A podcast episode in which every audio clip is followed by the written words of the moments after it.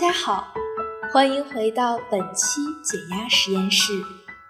今天我们来聊一个生活中非常普遍的现象：为什么那些聪明的人并不一定会成功？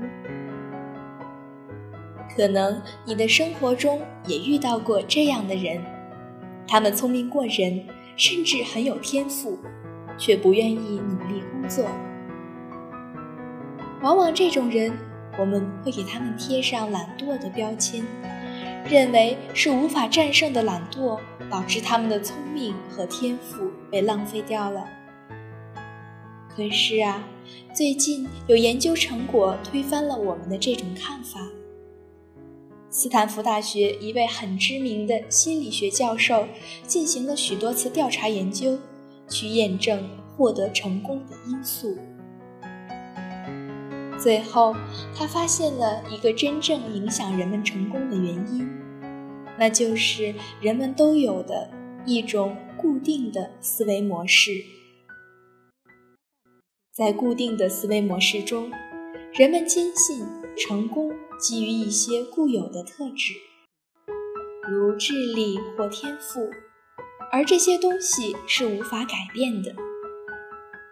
因为相信无法改变。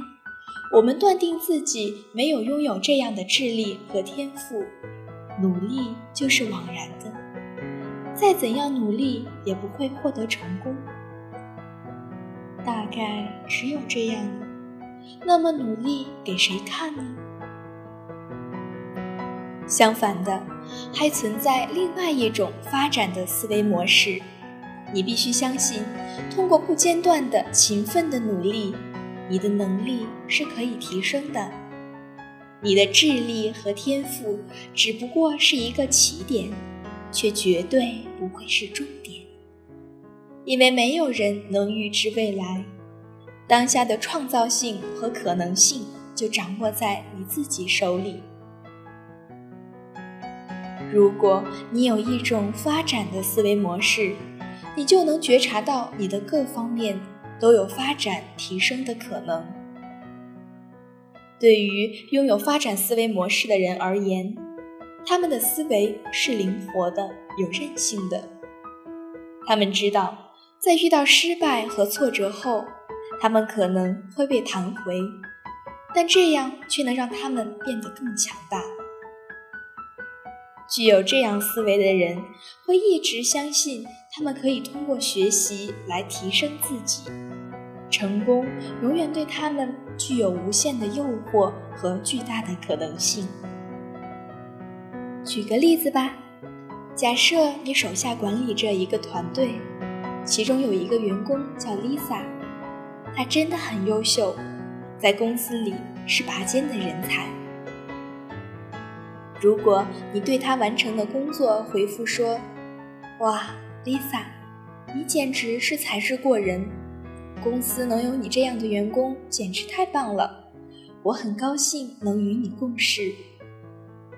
你的这些回复传达给 Lisa 的信息是：她的天赋和聪明赋予了她价值，而这些都是固有的、无法改变的特质。这也许会使她感觉很高兴，她会觉得我太聪明了，我是一个有天赋的人。上司因此对我也很满意。这么做的结果就是 Lisa 不会将她自己获得的成就归功于自己的努力，而是认定自己靠天赋就可以了。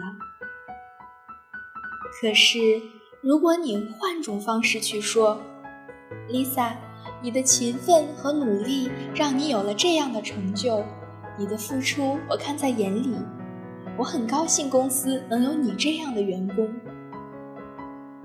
这样的说法将他的成功与他的努力建立了联系，并不是因为他的天赋，并不是因为他的聪明才智，而是他实实在在的努力和付出。换个说法，就会激励他在以后更加努力。因为他知道自己的努力会给自己带来成功，让自己在公司里成为一个有价值的人。当然，这只是一个职场中的例子。如果你有孩子，或者等你将来有了孩子的时候，总有一天你能用上这样的话，去鼓励你的孩子在学校里努力学习，而不是鼓励他们靠自己的聪明或天赋。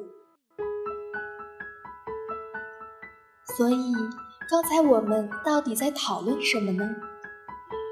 我们希望通过这样的一种表达方式，去和另外一个人对话。去帮助他们形成一种发展的思维模式。那么问题来了，面对大多数人的固定思维模式，我们应该怎么做才能将自己固定的思维转变为发展的思维呢？其实有很多种方法可以去改变我们的思维。这里我给大家推荐一个很简单的方法。那就是事后归因法，也就是说，当你在某件事情上取得成功后，你是怎样解释你成功的原因？回想一下你在高中时取得了高分后，你是怎样分析原因的？如果你的归因解释为“我本来就是班里最聪明的尖子生，所以我得了九十五分”。那这样的归因就来自于你的固定式思维。你将成功归因为我很有天赋，我很聪明，而这些特质是天生的。你也可以将这个方法用于最近的一次升职或加薪。你是怎样解释原因的呢？是不是我一直都很优秀啊？我是一个有天赋的人，或者我生来就是干这一行的。也许你说的这些原因都是事实，但是如果你将你的成功归因于这些特质上，你将不会有进步和提升。可是如果你换了个说法，尽管我很优秀、很有天赋，可我还是付出了很多努力。费了很大的劲儿，才有了今天的成功。所以，我的努力使我得到了这份工作，给我带来了升职。如果我没有付出努力，这一切都不会发生在我的身上。如果你这样去看待自己的成功，指出自己的成功很大程度上取决于自己的努力，这样的话语。会转变你的思维模式。如果你能以这样的思维模式去看待自己的成功，你已经掌握了你的生活。如果你能用这种方法去解释自己财富上的成就、幸福感，或者是良好的人际关系，无论是什么，这一切对你而言都是可控的。只要你有了人生目标，这种发展的思维模式就能指引你找到一条最适合自己的道路。好了，希望今天的内容能对你有所启发。除了订阅我们的电台，快去下载“闹正念冥想”吧。坚持练习冥想，也会有助于你摆脱原有的思维模式。用发展的思维模式去看待自己，看待生活。今天就这样吧，我们下期再见。